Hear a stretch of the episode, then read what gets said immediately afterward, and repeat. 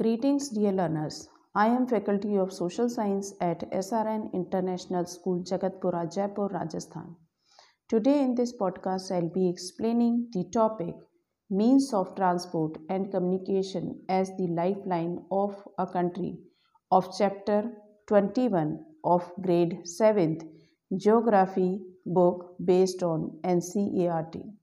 Let's start with the topic. The different means of transport like roads, railways, waterways, etc.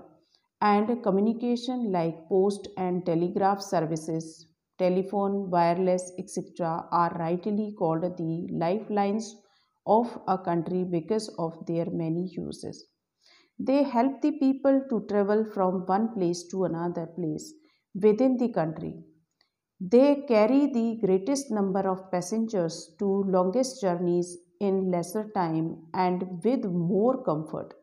They bring the far flung areas of a country quite close to each other. In this way, they help in bringing about emotional integration and cultural and national unity. They carry thousands of tons of different commodities from one place from one part of the country to the other and thus avoid much hardships to people. Non availability of quick transport in, in the past centuries handicapped the dispatch of food grains to the remote famine stricken areas despite the fact that food was easily available in other parts of the country.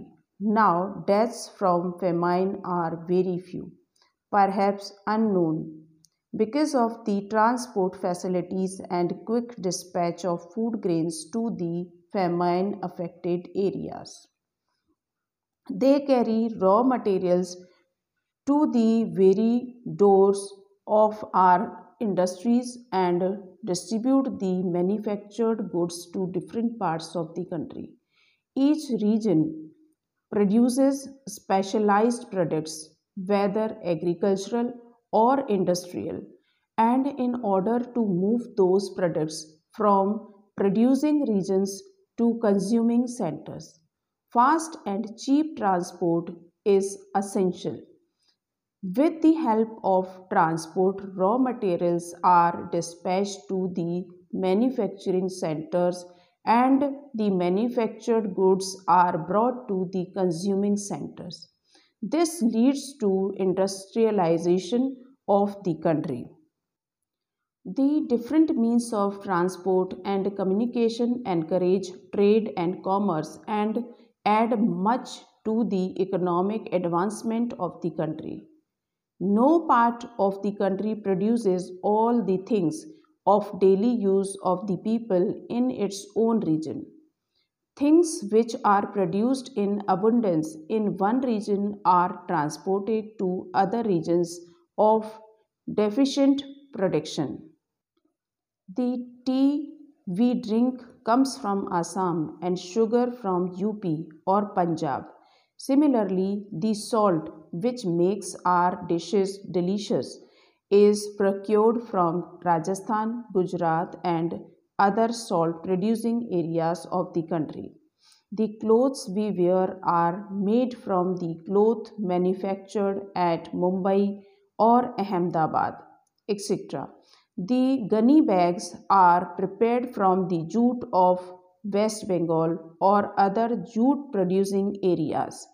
Timber used for building process, processes is acquired from the Himalayan region. We can cite so many other examples in this respect. It is now quite clear that the means of transport help us to fulfill our daily needs and give impetus to trade as well. For carrying mail, fast trains or aeroplanes are essential, keeping in view the large size of India. From defense point of view also, well developed means of transport are very essential. They help the defense forces move quickly.